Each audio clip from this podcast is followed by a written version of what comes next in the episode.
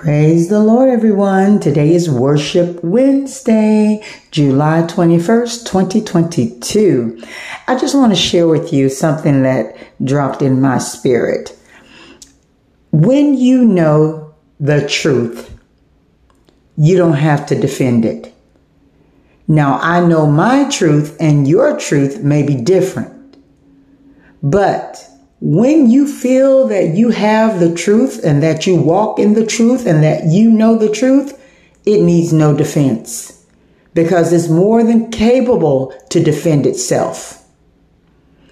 So, just a little bit of discernment. Whenever you're in a position and you know that your belief system is the truth, okay? You feel it you know it.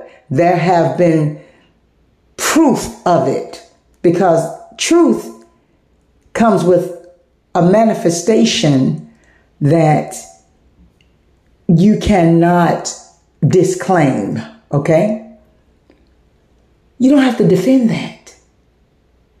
All you have to do is walk in it. Continue to believe in it. Let it be because the truth is more than capable to defend itself.